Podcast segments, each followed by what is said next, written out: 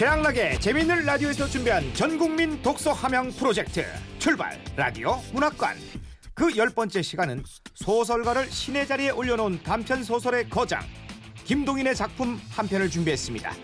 1932년 일제 강점기에 발표된 소설이죠. 김동인 발가락이 닮았다.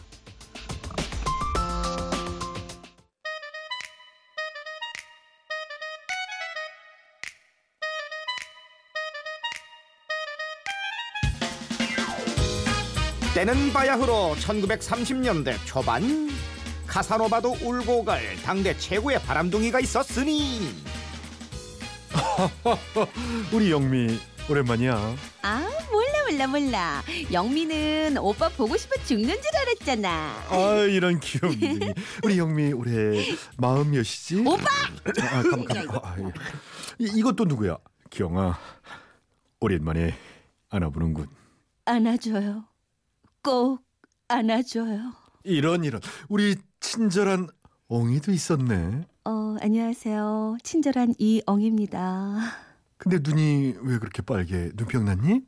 친절해 보일까 봐서요 그래 그래. 근데 그쪽은 누구? 오빠 나 몰라? 현숙이 현숙이.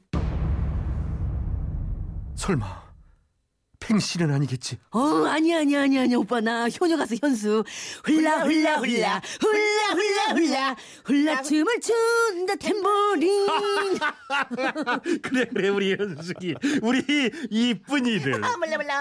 네 바로 이 어마어마한 남봉꾼이 이 소설의 남자 주인공 M 되겠습니다. MBC 남양 특집 드라마 M이 아니죠. 주인공 M? 요맘때 소설엔요. 종종 이렇게 이름 대신 알파벳이 등장했습니다. 어쨌든 이렇게 문란했던 그였으니 몸이 남아날 리 없었죠. 의사 선생님, 전 괜찮은 건가요? 환자분의 상태는 심각합니다. 그 이젠 약도 소용이 없어요. 마음의 준비를 하심이 선생님, 혹시 죽을 병이냐? 그건 아니고 온갖 성병에 시달리며 360일 비뇨기과를 들락거려 대더니 친구가 의사로 있는 땡땡 비뇨기과 최고의 VIP로 등극합니다. 야 친구 좋다는 게 뭐야? 진료비 좀 깎아줘라. 야, 넌 내가 친구라 다행인 줄 알아. 작작 좀 해라, 작작 좀. 어? 알았어 임마. 그렇게 경성 최고의 바람둥이 M은 방탕한 생활을 하며 나이 서른을 훌쩍 넘기고 말죠. 요즘이야 남자 나이 서른둘 한창이지만 1930년대에 그 나이면 장가를 가서 애를 낳았어도 열을 낳았을 나이였죠. 그러던 어느 날 친구들을 불러놓고 M이 폭탄 선언을 합니다. 얘들아, 나 이제 장가 간다. 아유, 자, 너, 야, 니- 야, 이거? 니가 니가 어, 야 저 왜들 놀라 그래? 바람, 로맨틱, 성공적. 나도 이제 장가 간다고. 하지만 M의 단골 비뇨기과 의사 친구는 웃을 수가 없었습니다. 뭐 단골을 잃어버려서는 아니고 M에게 차마 말하지 못한 게 하나 있었거든요. 야, 너는 그 애미 장가 간다는데 표정이 왜 그래? 어? 야, 애도 그저 자식 한번 무릎에 앉혀봐야지. 응? 자식? 그럼 고환염을 그렇게 아는 놈이 자식? 자식은 무슨? 에이. 자기도 모르게 환자의 비밀을 발설한 친구 의사. 그랬습니다. M은 방탕한 플레이보이 생활로 생식 능력을 잃은 상태였죠. 뭐? 야, 애미 어쨌다고? 어? 아, 아이, 아, 아니 그, 그, 아이 그렇게 여자들을 만나고 다리도 놈이 결혼한다니까. 아유 정말 세상 말세란 얘기지 뭐. 에이, 난 또 이제 하긴 뭐 그놈이 인간했었어야지, 그지? 그렇게 상황은 모면했지만 M의 상태를 아는 의사 친구는 마음이 착잡했습니다. 하지만 M은 친구들 보란 듯 늦은 혼례를 올렸죠. 그것도 젊고 예쁜 신부랑요. 어 제가 그 신부예요 젊고 예쁜 신부 어머 둘이 왜 그래요? 아, 아니. 오빠 저 마음에 안 들죠? 얘는 왜 눈을 이렇게 떠? 그러게요 형님. 저. 아 진짜 매주 이럴 거예요 진짜. 자, 자 좋습니다. 아, 정말. 젊고 예쁜 신 신부. 몰입 좀 하게 해줘요. 알았어요. 그냥 여기에. 그냥 여자와 결혼한 M. 그의 신혼생활은 이어졌습니다. 기생들 있는 육아에 다닐 땐 몰랐던 이 독점의 기쁨이랄까? 참 유쾌하구만. 하지만 그런 유쾌함은 오래가지 못했지요. 혼인을 하고 2년쯤 지난 어느 날 M이 심각한 얼굴로 의사 친구를 찾아와 이랬거든요. 저, 네, 자네한테 긴히 할 말이 있는데 뭔가? 설마 자네 또 병이라도? 이 친구 이거 결혼하고 2년 동안 조용하다 했더니 그런 게 아니세. 그러니까 말이지. 다른 게 아니라 아 뭔데 그렇게 뜸을 들여? 어? 저기 내게 생식 능력이 있겠나? 갑작스런 M의 질문에 당황한 의사 친구. 그런 질문을 하는 이유가 뭐냐고 하자 M은 이렇게 답합니다. 만약 나한테 생식 능력이 없으면 아내가 불쌍해서 그러네. 젊었을 때 헤어져 주려고. 어떤가? 내게 생식 능력이 있겠나? 아이 글쎄 그거야 그 검사를 해봐야 알겠지. 그럼 자네가 좀 검사해 주게. 의사 친구는 고민에 빠지고 맙니다. 검사를 해보나 마나인데 사실대로 말하자니 M이 안쓰럽고 거짓말을 하자니 의사 양심에 찔렸으니까요. 일단 검사 날짜를 잡고 M을 돌려보낸 의사 친구는 며칠 뒤 충격적인 소문을 듣게 됩니다. 자네 그 소문 들었어? 무슨? M 그놈이 아버지가 된다네. 부인이 임신을 했대요. 뭐?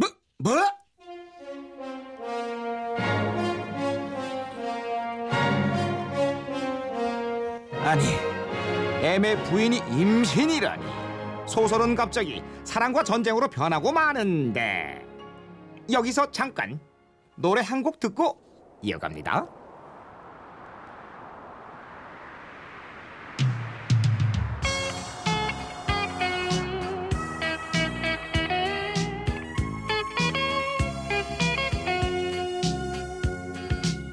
문 밖에는 귀뚜라미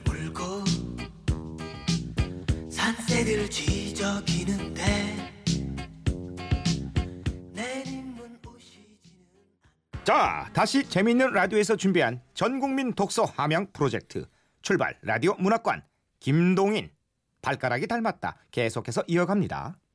M 그놈이 아버지가 된다네. 부인이 임신을 했대요. 뭐 뭐? 어? 아니 M의 부인이 임신이라니 두기를 의심할 수밖에 없는 의사 친구였습니다. 분명 M은 그럴 능력이 없었거든요. 저기 내게 생식 능력이 있겠나? 순간 며칠 전 찾아온 M의 어두운 표정이 떠오르면서 의사 친구의 마음은 무거워졌죠. 하지만 시간은 지나 M의 검사 날이 다가왔고 약속된 시간이 되자 M이 병원에 찾아왔습니다. 선생님, 우리 병원 VIP 도착하셨습니다. 그래, 자네 왔는가? 음 검사는 바로 할 수 있겠지. 그 잠, 잠깐만 기다리게. 그 지금 갑자기 환자들이 몰려와서 어, 일- 일단 기다리고 있게.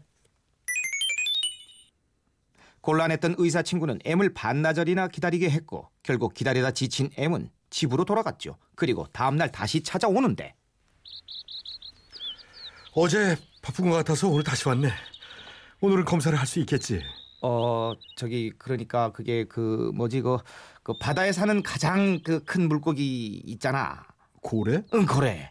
지금 고래를 잡으러 온 단체 손님이 있어서 오늘은 좀 힘들겠는데. 아, 그런가? 그럼 일단 기다리긴 하겠네. 또다시 환자 핑계를 댄 의사 친구는 두 가지 갈림길에서 깊은 고민에 빠지고 맙니다.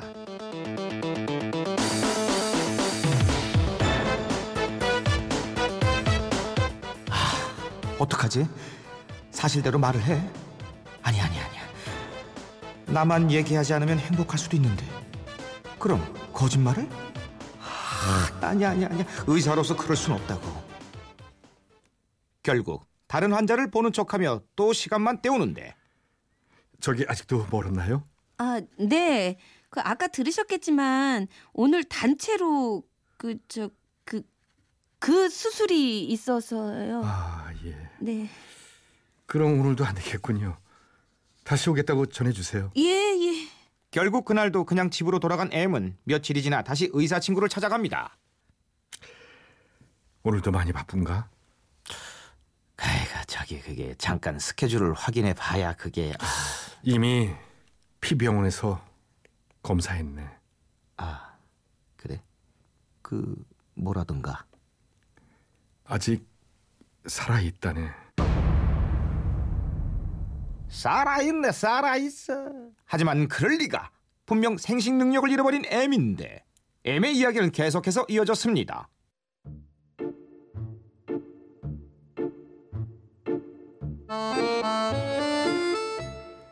자네 혹시 이런 기분 알겠나? 어떤 한 월급쟁이가 월급을 받았네. 받은 즉시 먹고 쓰고 마시고 실컷 마음대로 썼지. 그러고서 집으로 돌아가는 길 지갑 속에 돈이 몇 푼 안 남아 있을 게 분명해서 차마 열어볼 수 없는 그 기분 말일세. 열어보면 몇 푼 없는 걸 확인해야 하니 그게 무서워 차마 못 열어보는 그 기분. 그래서 지갑을 열어보지 않은 채 집으로 가면서 지갑 속에 있는 돈으로 나무를 사고 쌀을 사야지 하며 스스로를 속이는 기분 말일세. 정말 많은 의미를 담은 M의 말이었죠. 네, M은 검사를 받고 절망하는 대신 판도라의 상자를 그대로 닫아둔 채 스스로를 속이기로 한 것이었습니다. 그런 기분 자네는 알겠나? 알 것 같네. 아이가 꼭 제 애비를 닮았으면 좋겠구만. 날 꼭 닮았으면 좋겠어. M은 그렇게 의미심장한 말들을 쏟아내고는 집으로 돌아갔고 몇 달뒤 M의 아내는 출산을 했죠. 그리고 6개월쯤 지나 M은 아기를 안고 의사 친구를 찾아옵니다. 이놈이 내 아들 놈이네. 그, 글쎄 지 증주부를 빼닮았지 뭔가. 증조부까지 들먹이며 자신의 핏줄임을 강조하고 싶어하는 M. 거기다 날 닮은 데도 있더라고. 아, 하, 그, 그런가? 어디? 한번 보겠나? 아기를 왼손에 안은 채 오른손으로 자신의 양말을 벗은 M은 자신의 가운데 발가락을 가리키며 이렇게 말합니다. 내 발가락을 보게. 남들과 달리 가운데 발가락이 가장 길지. 이놈도 그렇다네. 보게. 꼭 내 발가락 아닌가. 자신의 불안과 의심을 확인받고 싶어하는 M의 눈물겨운 노력에 의사 친구는 이런 말을 해주죠. 발가락만이 아니라 얼굴도 자네를 닮은 곳이 있구만.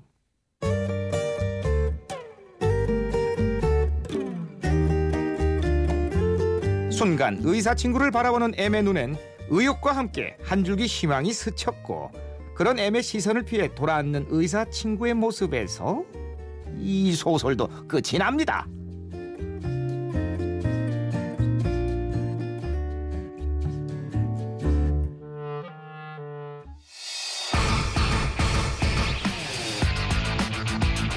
네, 최양락의 재미있는 라디오에서 준비한 전국민 독서 함영 프로젝트 출발 라디오 문학관.